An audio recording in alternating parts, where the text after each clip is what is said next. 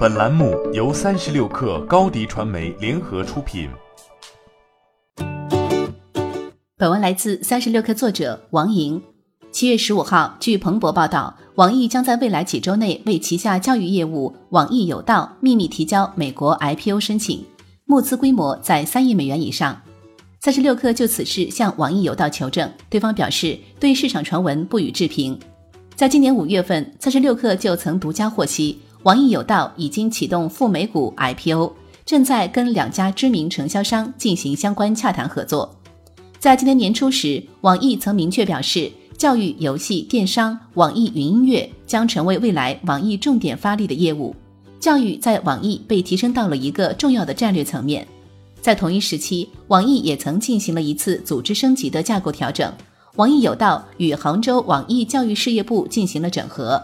网易有道 CEO 周峰回应表示，将有利于资源整合，加快网易做教育的步伐。彼时的调整更像是为如今的 IPO 做准备。天眼查显示，网易有道在去年四月完成了 A 轮融资，投后估值在十一亿美元左右。在当时举行的融资发布会上，周峰也曾表示，网易有道未来不排除直接上市。从网易有道诞生之初便处于一个相对独立的状态。据三十六氪了解。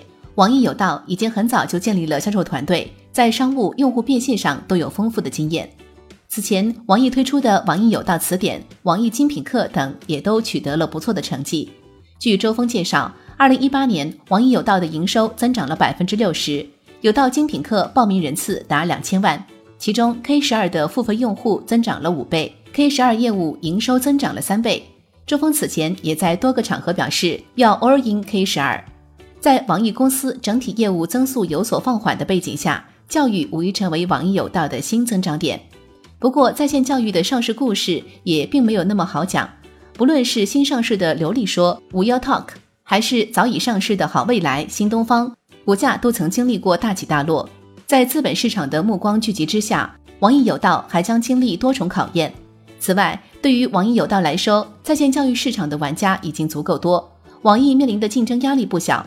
内容同质化、获客成本高，成为了摆在在线教育企业面前的难题，而这也将是网易面临的。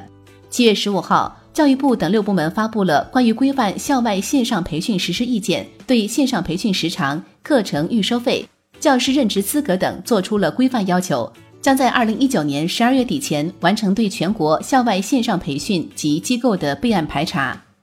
在线教育即将面临的是更强的监管和更好的理性回归，不论是网易有道还是其他在线教育玩家，都将面临新的挑战。欢迎加入三十六氪官方社群，添加微信 baby 三十六氪 b a b y 三六 k r，获取独家商业资讯，听大咖讲风口，聊创业，和上万课友一起交流学习。高迪传媒，我们制造影响力。商务合作，请关注新浪微博高迪传媒。